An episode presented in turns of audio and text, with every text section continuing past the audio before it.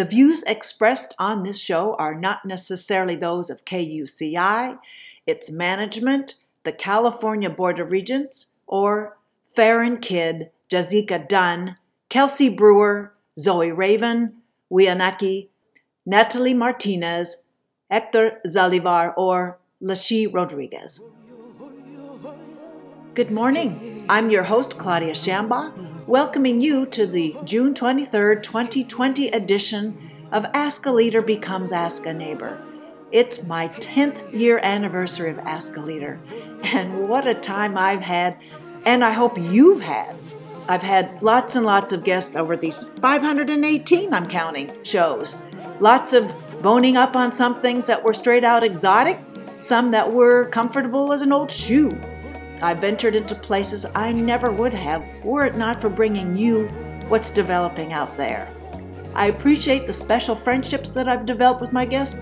Some guests are no longer with us, and many of them are plain going to return to this lovely program that you have built with me. Thank you for that. My highest aspiration? Well, that would be when my son and or my daughter sit in Studio A with me or better yet, let me turn the mic on where they'd be sitting. For today's program, I take stock with and have the pleasure of bringing to you KUCI station manager Kevin Stockdale, activist, producer, performer Archer Altstaetter, UCI scientist Kathleen Treseder, and UCI theater director Jane Page. We'll be right back with my first guest, Kevin Stockdale.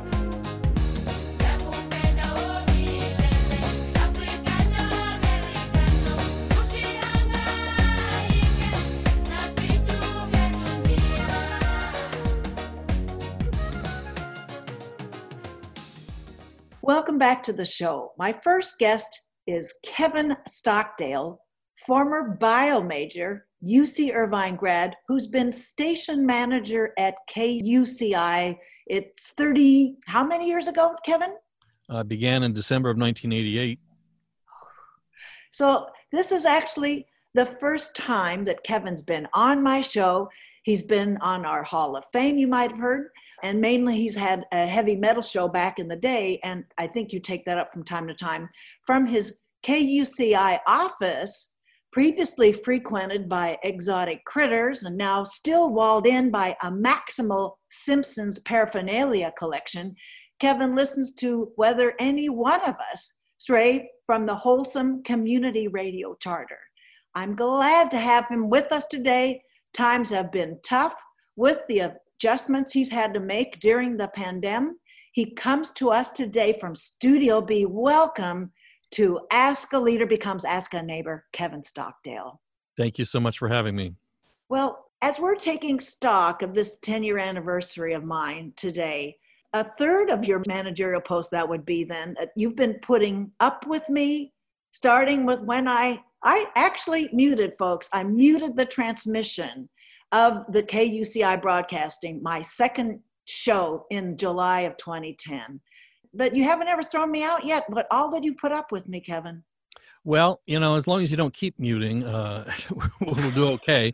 And I want to say that that muting is probably your gang initiation into the KUCI gang.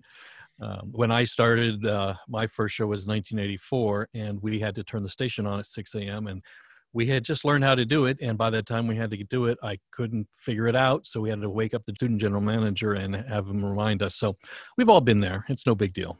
Oh i had no idea. I had to wait 10 years to hear that initiation. Oh because i i thought i was going to be fired. So and i don't know there's there's a lot of things that you've put up with over the years and i, I don't know that i'm going to change at my ripe age but i just want to thank you for letting me you know go on the edge and walk back from that edge and resume, which is a, a heck of a dance with you at the Radio KUCI, Kevin. Uh, absolutely. And I would uh, have to say, congratulations on your unofficial uh, title of the hardest working volunteer who puts in the most time and has the most eagerness for everything you attack. So it, uh, it shows in your product. Oh, wow. Well, well, thank you. Thank you. Appreciate that.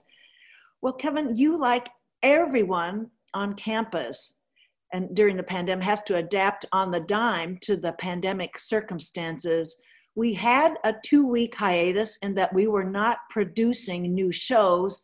And I speak for our staff, our gratitude, Kevin, that you made sure that the show must go on. The whole staff, as we yearn to get together someday, I just want to thank you so much for all the extra work and the heft that you put into um, the blood, sweat, and the tears, I'm imagining, in making sure that we keep doing this to, at Radio KUCI. Uh, absolutely, and and keeping the station going is my number one priority, and something I deal with morning, noon, and night, seven days a week. Yesterday was three months that I've been re- remotely re- managing the audio content that goes out pre-recorded or rerun and you know i can't think of any other way to have it. I remember before we had the university closed but it was imminent my boss asked if we could just shut down operations for three weeks. And i thought you know we have such a, a struggle with our small signal and our diverse and changing lineup to have an audience and build an audience just to disappear for three weeks would have been near fatal i would imagine and I hadn't even thought about the potential of three weeks turning into three months, turning into what now will be probably closer to six months. So I'm just I'm and I'm grateful to you and the other folks who are going through the effort of of making new shows and you know submitting them so we can have new content i'm doing my best to fill all the other gaps in this summer we have about 69 to 79 hours of uh, unfilled time so it's a lot of reruns I'm, I'm patching together and i know how hard people work. I actually just took three of my one hour jazz shows from 2001 oh, that's right. I did hear them. I forgot yeah. to mention that in your introduction. That's right. Yeah and i did actually sit here uh, today and i went through and cut out all the references to my show partner that was coming up next and the day and the time and i cut out some of the uh, sponsored uh, public service announcements the donor announcements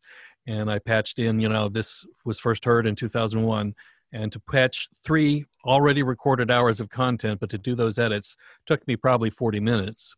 And now that's one show I have that I can air next week in my new jazz time slot, Thursdays at 1 p.m. But, uh, you know, just doing that was a lot of work. So I can only imagine music and public affairs host and how much time it takes to put in and edit together a new show. So I'm, I'm just pleased that more than half the people are able to do that and willing to do that. Well, it was very precious how all kinds of media were acknowledging the, the value of radio and the necessity that broadcasts continue. So it was very hard for radiophiles like myself and, and KUCI contributors to sit out those two weeks. And we were so glad to get back on. I want to close, Kevin, with what kind of encouraging words you can have for the longevity of the KUCI station through the uh, pandemic and on the other end. What can you tell us that we can hopefully I think, expect? Uh, I think we'll have. I'd like to think we'll have more creativity and we'll have people that are just yearning to be in the studio and touch the equipment again and disinfect it after they've touched it. And, uh, you know, that, that will probably last a while. But I think people will be rejuvenated just by, you know, walking in the building and smelling the old vinyl albums and, you know, the, the smell of a, a you know a, a, facility that has been untouched and uh, you know for however many months. So i think you know once we kind of get used to the new routine of potentially wearing masks for who knows how long and and you know limiting how many people are in the studio i think once we get through that you know we're going to continue to provide the most unique and diverse music and, and talk and news that you can hear left of the dial or beyond. I needed that encouraging word and i know that my esteemed colleagues at Radio KUCI are, are encouraged about that too. Well, Kevin, thank you for your time today and letting me keep doing my show. And thanks so much. I really appreciate it. Uh, congratulations on 10 wonderful years, and here's to the next 10 years. Oh, thank you, Kevin. Kevin Stockdale is Radio KUCI's veteran DJ and over the decades station manager. We'll be right back with Archer Altstaetter, the producer of all producers, entrepreneur of all entrepreneurs, activist of all activists.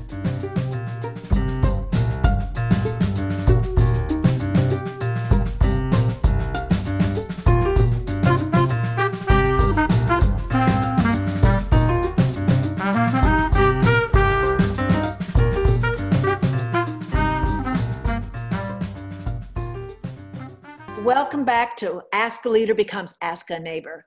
My next guest is Archer Altstaetter, the producer of all producers, entrepreneur of all entrepreneurs, activist of all activists, who gets more done in 24 hours than any human being I know. He's a Disney veteran, owned a dance studio, developed some leading edge environmental real estate in the most interesting places around the world. And there are many other things that may actually come up to in this brief time I get to have with Archer Altstaetter. He comes to us today from where are you, Archer? In Santa Ana. Thanks for coming back to the show, Archer. Thank you for having me again. It is always a pleasure to be with you and share time with you and be inspired by just your questions lead me to new adventures. So thank oh, you. well that's high praise from somebody who gets it in with so much intention and so much heavy duty sort of aesthetic. I mean it's amazing. So the reason listeners i was so intent on including archer to this short list of people to take stock on the 10th anniversary of ask a leader is you, Archer, were the first guest to ask to be on my show. That was a milestone for me. And, and when I first started the show, I thought, I wonder if anybody's ever going to want to ask for time on it. And you were the one. Oh, was I? I well, well, I'm, I well, uh, after talking to you and you told me about a show, I'm like, I want, I want to, I have things to say.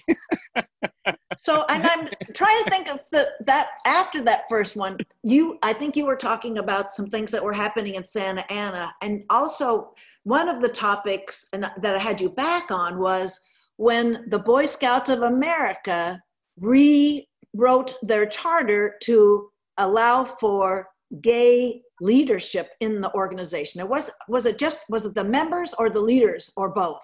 Because I think they uh, took two steps. It was two steps. I do remember that that you know, it, allowing an openly gay scout as a, a, young scout, and then there was another one with have, allowing openly LGBTQ leaders. And I think that was very important. I know that scouting was really important in expanding my view of the world both societal and and in nature. I, I know uh, he know, he was not out, but I know I had one of my scout directors was not out, but I know he was gay, and he was really important in my development. He really taught me so many things, and there was nothing ever sexual about that. I was just really happy when the Boy Scouts of America you know openly said yes we do have gay leaders and it, it is okay. Well that story gets lost in all the sort of the tribal kind of backlash of opening up organizations for all kinds of leaders to be a part and all kinds of members to be a part. So i i guess it's just a it's such a poignant point that you're making about how people are dismissed and the kind of just heartening the, sad opportunities that are lost when people are dismissed. Well, and when and if you don't have, if I had not seen a leader, I mean, uh, if I had not uh, in my youth, knowing that I was, you know, uh, in my adolescence, trying to figure out who I was in the small farm town that I was growing up in. In Ohio. I had in Ohio. If I had not, and I didn't have, there was no other the only images that I had of gay people in the media in the in the 80s were bad. It was HIV, gay people were bad, gay people were pedophiles, gay people, all the bad things. Those are the only images I had of gay people. And it was because of Boy Scouts and having a gay leader.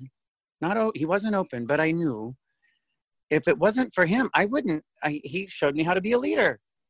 All right on like on, on and, a kind you, of a level. You know, if you representation is if, if you don't see somebody that is a leader or in power or a supervisor or a president that is like you that you you don't think you can be that if you know when I, I remember crying tears of joy when i saw barack and michelle obama's little girls in the white house and how i thought of all the little girls of color around the world thinking, I can do that. I can be there.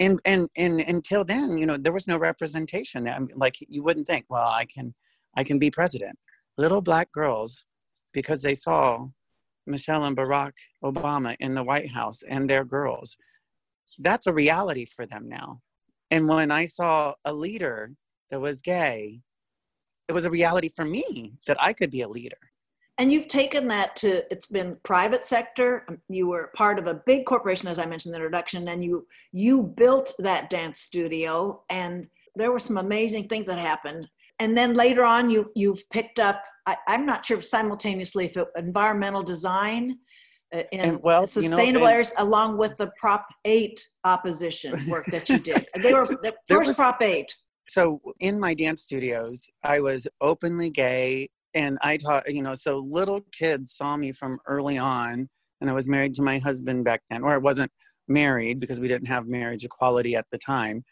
But you know, so my my partner and I, I referred to him as my husband, and so little kids all over Irvine and South Orange County saw an adult male married to another adult male, and we were a happy functioning couple and that's a reality and it was you know for little kids so it's just normal for those kids to see right. oh well yeah two men can be married of course they can yeah. I remember have a little girl said, little kids they always ask, "Are you married?" And I would say yes, and they said, "What's your wife's name?" And I said, "Oh, I don't have a wife. I have a husband." And you know, most of them would first they would say, "Well, you can't do that," and I would say, "But well, I can, and I am." And they would say, "Oh, okay. Well, I guess that's the way it is then." Okay. They would just say, yeah. "Okay." They, because accepted, they would just accept it because they saw it from an early age that that's just the i mean it is. I'm just as normal as anybody else and and that's just the way it is. And so okay. And then but so and then prop 8 came to take away my equality. And my students saw me fight hard for that.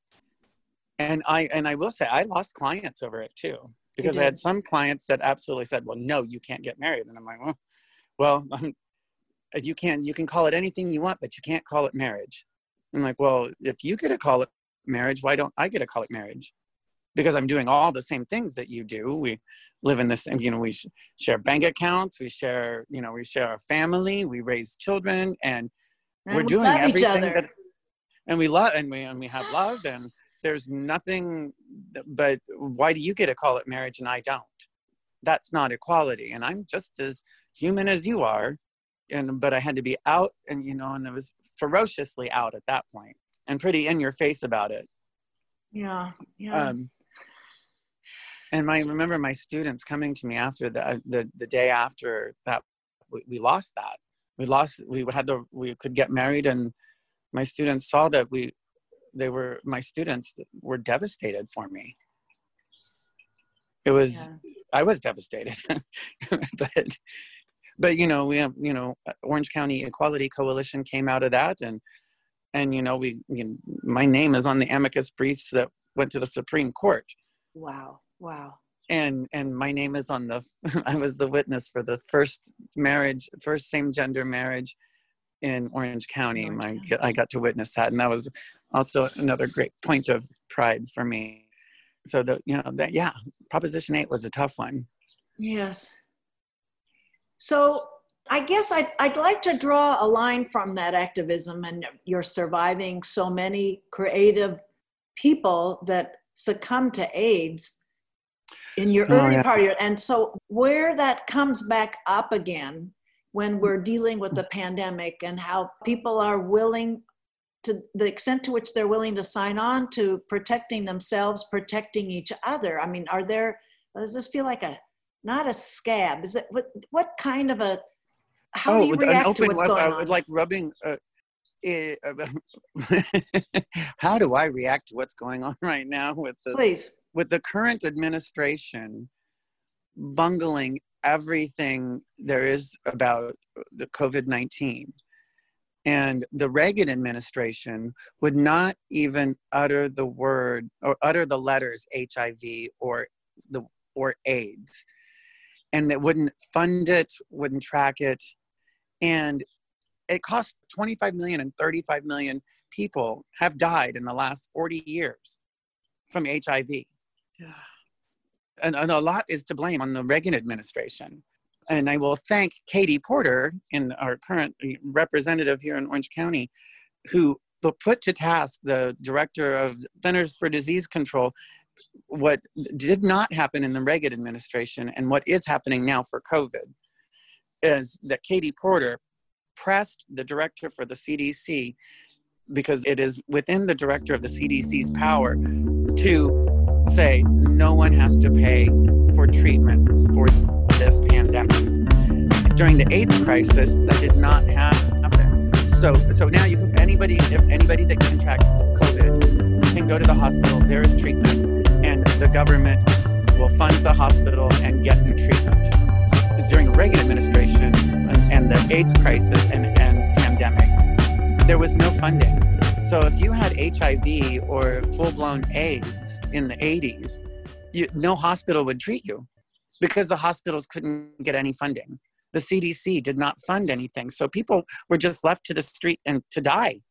Or they were left to like find different hospice centers or you know desperately searching for any kind of treatment because the federal government funded nothing and you, and the hospital couldn't treat you because you needed extreme treatment and isolation because they didn't know how it was transmitted. There wasn't even funding to find out how this was transmitted. And, and you know, at least you know, if it wasn't for Katie Porter, we you know people that with COVID would just be like out on the street because the hospital wouldn't know what to do. So I'm I'm just in it's a shorter format than I'm usually uh, typically doing on Ask a Leader. So as we're doing a commemoration today. I'm not giving you an opportunity to do justice to all of these topics, but I want the sort of the thread to go through here is what what you've been about, how one thing has contributed to the next thing. You've been involved, you've taken what you've learned in the scouting and activism and you I mean, I wouldn't have when I first was acquainted with you, I didn't know you'd be building environmentally sustainable sorts of uh, destination in, in a country. I didn't even know if you learned Spanish before you were doing that. In, it was oh, I, Colombia, I, right? In Colombia. I, I did live in Colombia for two years. So in scouting, I learned all about nature. Oh, also, I grew up farming and and I just love plants and animals and you know, how how nature works and its great system and how we're part of it. My my dear friend Victoria Betancourt had lived in Colombia for a number of years and had a large family there. Her husband was from there. And she said, in order to help support the family, she tried to, in order to support this family, that after her husband died, her husband died of HIV. Oh, I didn't know that. Vicky became the matriarch of this family. And her idea was to create a business, a tourist economy, or at least a place where we could grow our own food and they could feed themselves instead of just sending money. So she bought five acres of jungly area high in the Andes Mountains and she needed help and I went down there and we created an eco resort out of bamboo and so I lived in a bamboo hut for 2 years. Yes. while we taught and trained and worked with the government for tourism, education, restoring some of the lands that were had been slashed and burned for farming and then and, and teaching that we don't we don't slash and burn. This is how we replenish the earth as we go. And so i was taught as staff how to operate a hotel at a disney level but in nature. Uh, see? It all and growing all of our own food and being everything organic and natural and and now it's an airbnb in the jungle mm. and and the buildings i built there are in books. So it's it's been a crazy great ride. Archer thank you so much for being on ask a leader becomes ask a neighbor and, and for being an available guest maybe four times at least. I really appreciate your time that you're taking today. Good luck on putting everything together. Thank you very much claudia. I look forward to seeing you again soon and i'm um, hanging out. Okay We'll be right back with UCI scientist Kathleen Treseder.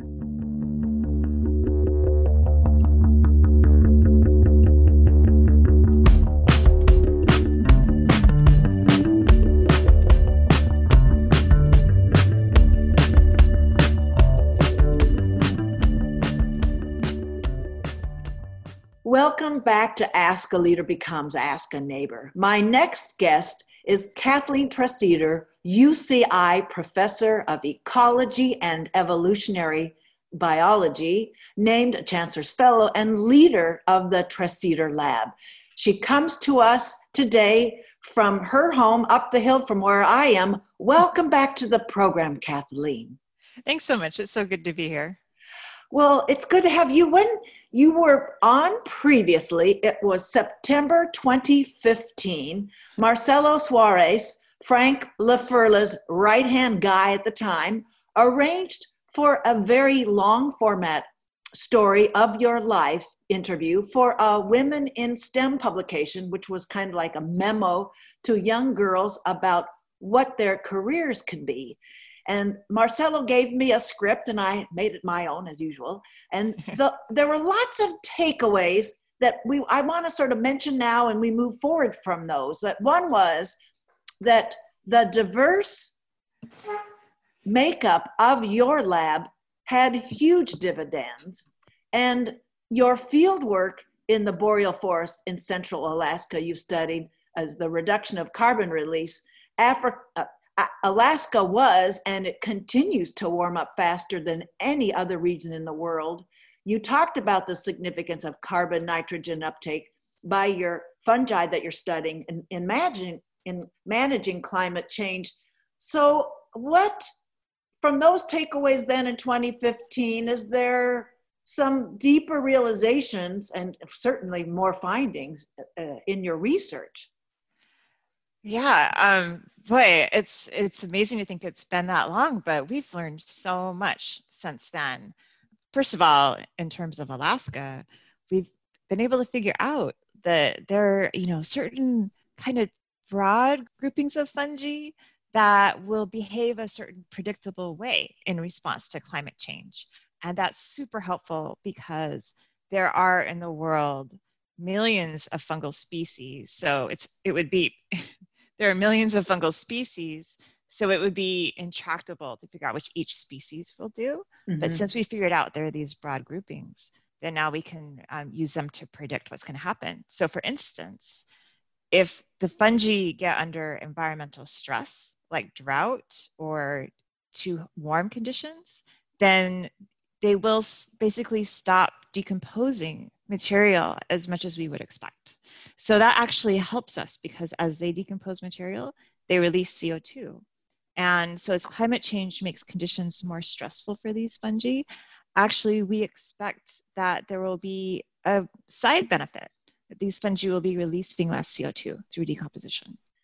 And is it your work too, the, the sort of collateral damage though of that? I mean, you talk about the carbon uptake, but but let's say, are they though in danger, the fungi, of becoming extinct and their ah. properties then are collateral damage for the entire ecosystems? You know, there could be. So we have some instances where, like beneficial fungi, I don't know whether you know this, but most plants in the world have these relationships with beneficial fungi called mycorrhizal fungi. And without the mm. mycorrhizal fungi, the plants can barely grow at all. And as humans, say, develop an area or bulldoze a forest or do other things like that, then that tends to knock out those beneficial fungi quite often.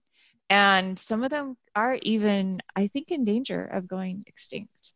And that we care about a lot because those fungi help these plants grow. And in some cases, there are crop plants or other things right. that we need. So that is something that we're really interested in as well. And we work to restore those fungi.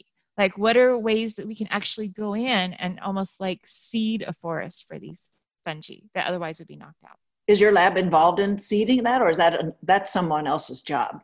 We, we do that. Yeah, we've done that around here. Uh, there's a lot of endangered ecosystems here, like the coastal sage scrub. Yes. And we do experiments where we'll seed the coastal sage scrub to try to help it recover from disturbance. Even though that's not fungi. Um, oh, sorry. We'll seed the fungi in the coastal sage scrub. In there. Okay. So, okay. Yeah. Awesome. Yeah. To help the scrub grow better. So, and the makeup of your lab, I mean, that was part of the reason for Marcello wanting you to yeah. give your life story about STEM careers for girls to follow. So uh, I, I was very impressed by you saying there, it's not a tokenism. Your diverse lab is delivering on all the ways that you cover your research. Oh, yeah, definitely. And, and especially now when we have anti Black racism really in the conversation, and oh, just even the recent decision by the Supreme Court to uphold DACA for now. These are all things that touch my lab members as individuals. And so as they come up, we bring that and we fold that into our science. Like, how can we consider how anti Black racism, how we might be, you know, perhaps perpetuating that inadvertently in our research? And what can we do then to stop that? We can't like it's very very hard for any one person to fix anti-black racism in the whole country but we can each do our own part and we have a lot of control over the research in our lab and so we can really interrogate that and i feel so lucky that we have students who have firsthand experiences with these issues that can really contribute and say like no this is what we need to change. This is how we need to change how we do ecology. This is how we need to change how we do teaching. And i get to listen to them and make those improvements.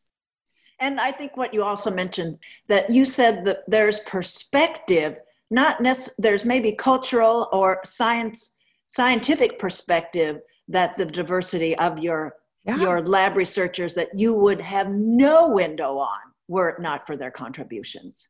Oh, that's exactly true. So I think I mentioned in the previous interview one of my students, um, Adriana Romero Alvarez. Yes. She she got her PhD from my lab. She was from Mexico, and she brought in this incredible knowledge of fungi that we would never have um, had access to otherwise. And so for instance, she knew a lot about the fungi in these really dry land areas. She knew about fungi in the Deep Horizons oil spill wow. um, off the Gulf of Mexico.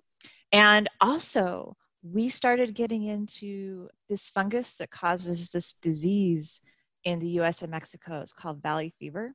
Oh, yeah. And Mexican researchers are really the experts in this fungus. And um, Adriana had these relationships with the Mexican researchers. So when the Mexican researchers heard through her that we were starting to work on this, they invited us down and um, hosted our lab and told us, you know, what they knew about this fungus. And it was really wonderful. And we ended up publishing a paper together talking about best practices for working across nations to tackle wow. these sorts of problems. That that is phenomenal. That's why we've had you on then and have you on now. Well, if you just joined us, my guest is UCI ecology and evolutionary scientist, Chancellor's Fellow, and leader of the Treseder Lab, Professor Kathleen Treseder. Kathleen, when we talked, it was before 2017. You have developed a whole new portion of your portfolio as a political as an activist individual since 2017. I've held you up as an example to people who said, "No, I, I, really I don't have time to pick up on that." And I said, "Well, well, this woman running a lab seems to have made time for her activism. I want you to give our listeners the benefit of what happened in you that got you to mobilize in the yeah. beginning of 2017 forward and you were so visible in oh the gosh midterm elections in 2018 and visible right up until the victory lap we'll talk about with climate action this last yeah. early winter. Yeah, well, what happened was, you know, after Trump got elected, I happened to be teaching a large lecture class on climate change. And, you know, we heard that Trump was trying to decide whether to withdraw from the Paris Agreement, which is an international treaty to reduce greenhouse gas emissions. And he actually scheduled a press conference in the Rose Garden right during the same time as my lecture. Oh. So I said, okay, for this lecture, what we're going to do is we're going to tune in live to this press conference and hear what the president has decided. There's your remote teaching device yeah. already. exactly. And so we're in this, you picture we're in this huge lecture hall. We have the, you know, cracked linoleum floor. We have those seats that are really creaky. And I don't know whether students realize, but when the professor is in front of the lecture hall, even you, though you might have 100 students there, I can see each person's space. and so I can see whether they're asleep, whether they're paying attention, what mm-hmm. mood they're in. Well, as we're watching the press conference, Trump comes out. He says he's withdrawing from the Paris Agreement. And the whole time, I'm watching my students' faces. I can see all of their faces. And I just, I could see how brokenhearted they were, just devastated. And I've never forgotten that moment, seeing a whole lecture hall with young people who were seeing their future just being destroyed. So at that moment, I decided, look, I've got to get out of the classroom. I got to get out of the lab. I got to get into the community. And I've got to do what I can do to try to reverse some of this damage. Get out there, work locally to reduce greenhouse gas emissions, at least where I am. And that has changed my life since then. I can't even imagine going back to what I was before. I actually, I, I remember you saying that, and you're going to say that for all of us to take in now. And so, where did you start seeing midterm elections? How did that move on to your plate?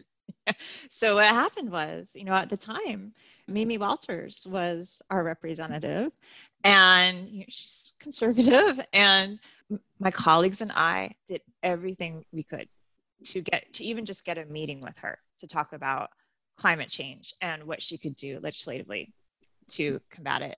And I still have not ever met her in person. So we had meetings with her aides and they were great. They listened to us, didn't make any difference. Like she still didn't vote in favor of a single pro environmental bill while I was working on this. And that's when I decided, all right, it looks like you know we've done our best to work with her, but it looks like we just need new leadership here. And about that time, Katie Porter reached out to me and told me she was going to run. And I thought, this is the perfect person. She's my neighbor. She lives around the corner. Oh, you were already acquainted with her. Yeah. you're not yeah. in the law school. You're in bioscience. Yeah, okay. Bioscience. Yeah. And so I was like, I'm going to do everything I can to get Katie Porter elected. I know if she is in office, she will listen to me. She has no choice. She sees me when we're walking the dog. So that's how I got invested in the midterm elections. I went all in. Wow. Did you even imagine? You knew her in a neighborly way. Did you even imagine the kind of heft, the profile that she would eventually assume in the House of Representatives? I did not. Like, and it's not, and it's, I mean, she's so impressive, but coming in as a freshman from a district that is very, very purple, she doesn't have a huge mandate with her voting margin to take risks and put herself out there, but she still does. She does what she thinks is right. And I think that resonates with people. She's authentic. And I mentioned about uh, earlier about taking a victory lap with climate action that you were working on the municipal level with getting the city to adopt creating a climate action plan. You want to talk about that and to the extent your maybe your students were also engaged in that.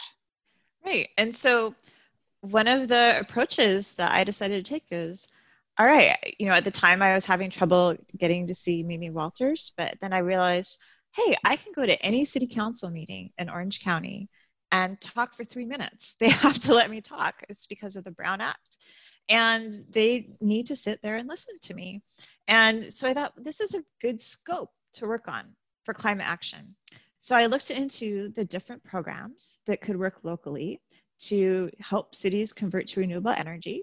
And the other activists in this area informed me about this thing called community choice energy. Community choice energy is a plan that allows cities to convert to up to 100% renewable energy if they choose.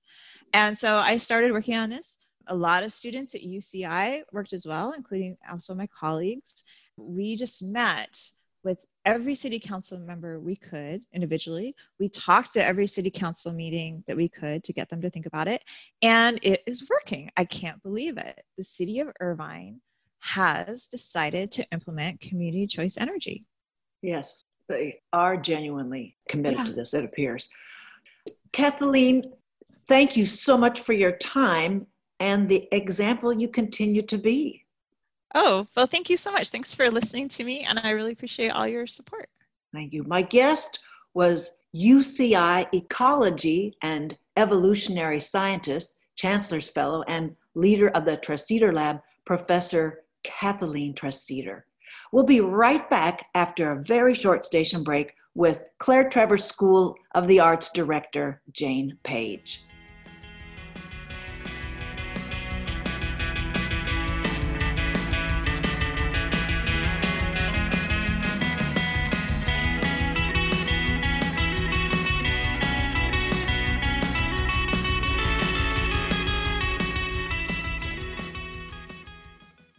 Thank you for staying tuned. My last guest on this Taking Stock show is Jane Page, director and professor of theater at the Claire Trevor School of the Arts. She may be the guest who's had the most laps on Ask a Leader. She's brought plays, actors, directors, and playwrights along with performances that best the previous illustrious productions she's done. She comes to us today from her home across the way from where I am. Welcome back to Ask a Leader, Jane Page. Thank you. I'm just delighted to be here. Thank you. I'm so glad.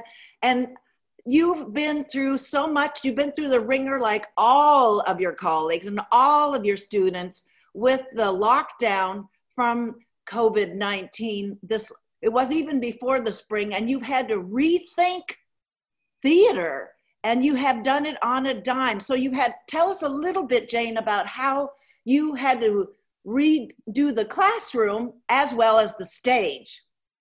Well, it was a very unusual quarter as I was supposed to be on sabbatical in spring quarter, but when it became apparent uh, in week 10 that things had changed drastically, um, I forego the sabbatical and decided to stay on campus to be available to students and to, to cover some more classes because we have a lot of students whose plans to travel to New York changed. So I sort of developed a new class that ended up being uh, really fun and informative for 25 students. So that was a huge learning curve because technology is not necessarily my closest friend.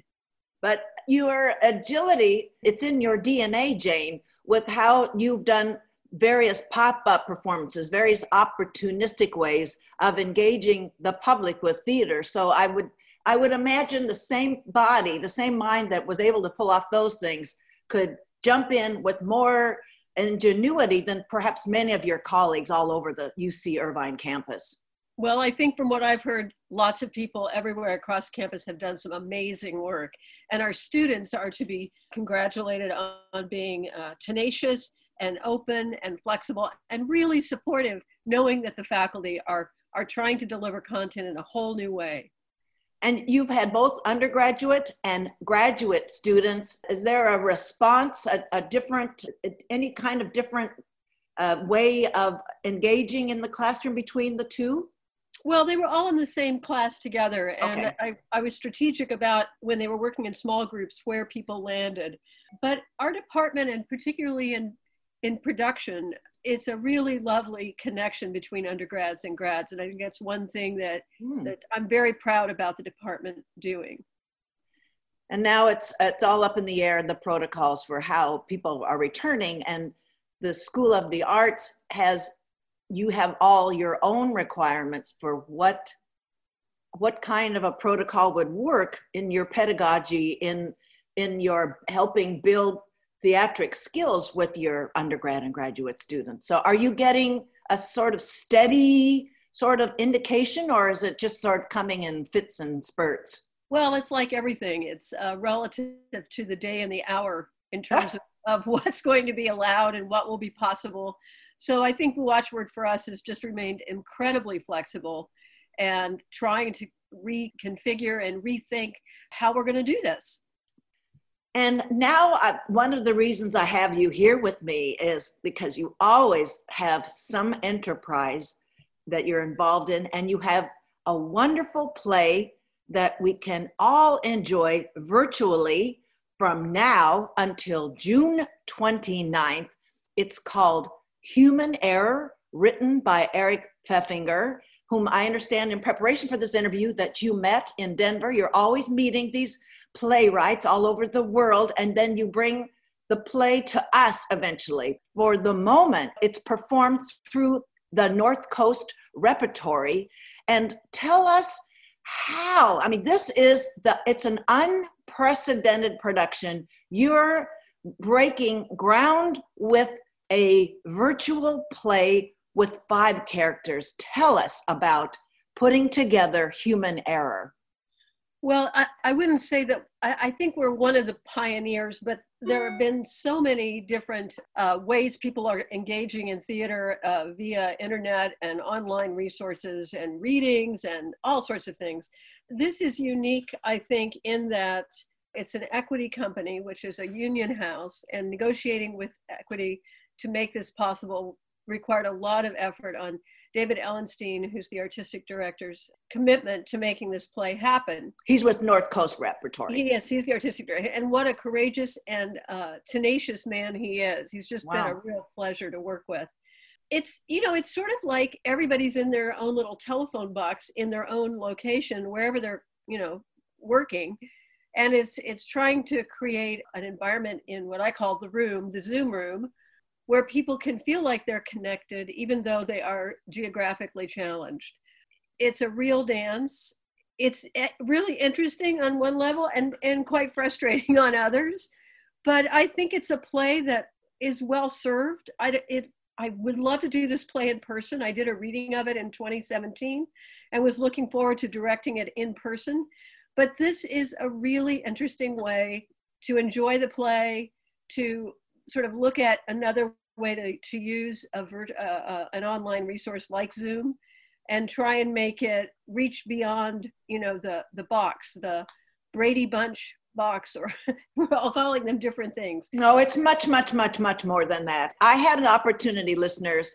I've seen the play from start to finish, and Jane Page is the director's director. She gets so much out of these people. Tell us where each of these five characters, the actors, were positioned actually physically. Well, Terrell, who plays Keenan, uh, was in Virginia. Jackie, who plays Heather, was in Denver. And everybody else was in the Southern California area between San Diego, Seal Beach. You know, I'm in Irvine. There are people in this general vicinity. And somebody said, What's the best thing about it? I said, Well, the commute is great because you yes. just in one room to another. But you know, it meant that when we were working, we worked from four in the afternoon till nine at night in a five-hour block. It also meant that it was much later when we went to an evening rehearsal for Terrell, who was in Virginia because he's on East Coast time. Oh yeah. Oh. So it was challenging, but it was new for everyone. So everyone came in with a real spirit of we're going to make this work and being flexible. And we had this amazing man Aaron Rumley, who's the sound designer, the production manager, the stage manager, and also did all of the editing of putting it all together. And hats off to him. Aaron nailed astonishing, it. Astonishing. so human error when you first promoted it to me, you emphasized the comedic aspects, but it is so much more.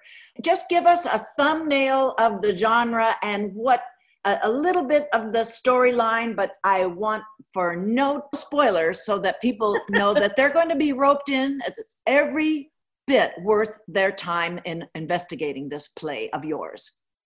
Well, it's as I said, it's a it's a comedy, but it's a comedy that's really about things, and it's really a it's really poignant in terms of what's going on in the world right now, and the notion of how do we find understanding when our culture and our values are so divided? How do we build walls? And when do we start trying to look through those walls? What are opportunities for us to look for what we do have in common? It, it leaves us also with a sense of hope, I think, of change. And it's not huge change, it's not cataclysmic, but it's one person at a time. Well, I think besides the metaphor of walls, Jane, I would like to propose that it gets under everybody's skin, this play. Well, that's great to hear. the characters get under each other's skin uh, in sort of insidious ways, and it's I don't think we're aware at a certain point, we're not aware that we're, we're, enduring another Zoom session. We are straight in with a play and situated.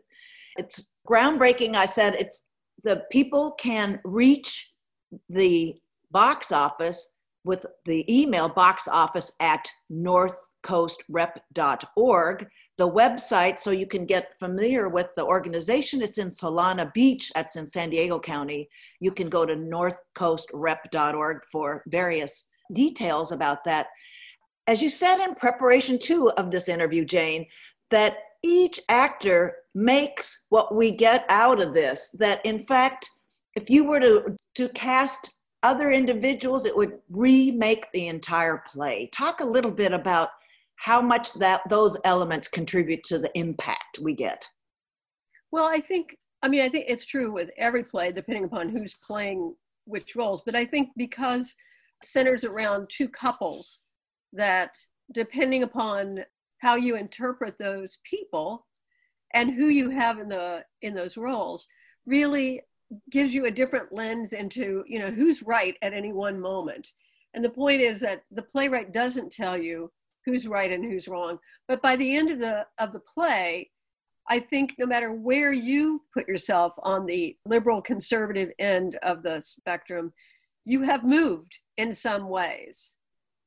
And I think exactly. that's rather remarkable.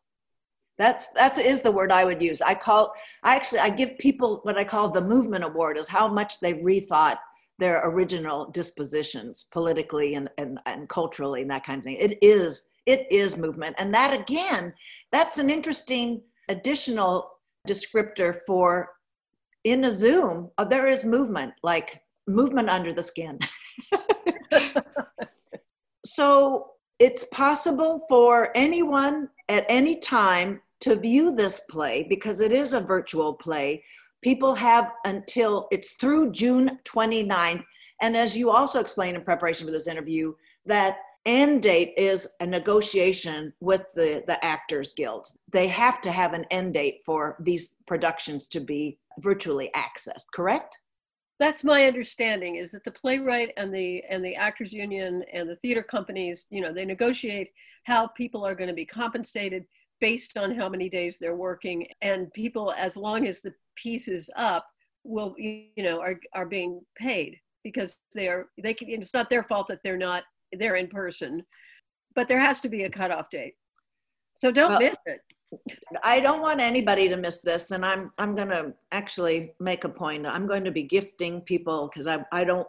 It's a little bit of a hard sell for people to be on the screen a little bit more, but I've been so moved by this that I I can't imagine uh, so many of my my dear affiliates. I don't want them to miss out, and I don't want listeners to miss out.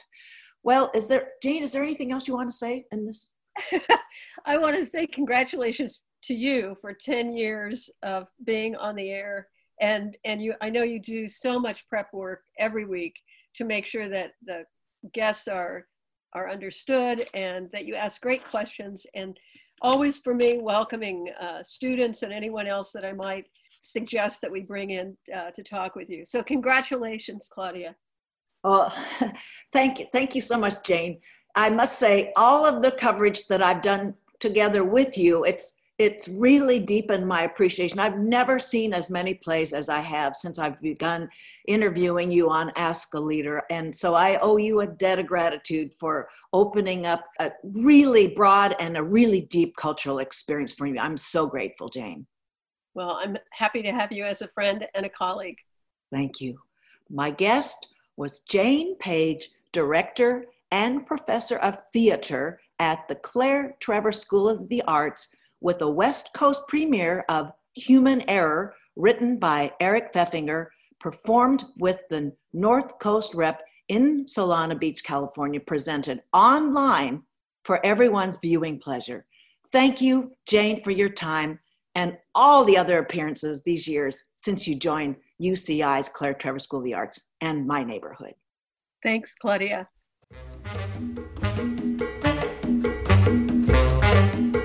The segments with Archer Altstaetter and Kathleen Treseder have extended versions on my website, askaleader.com. So find out more what they had to say. We didn't get to cover it all in this show.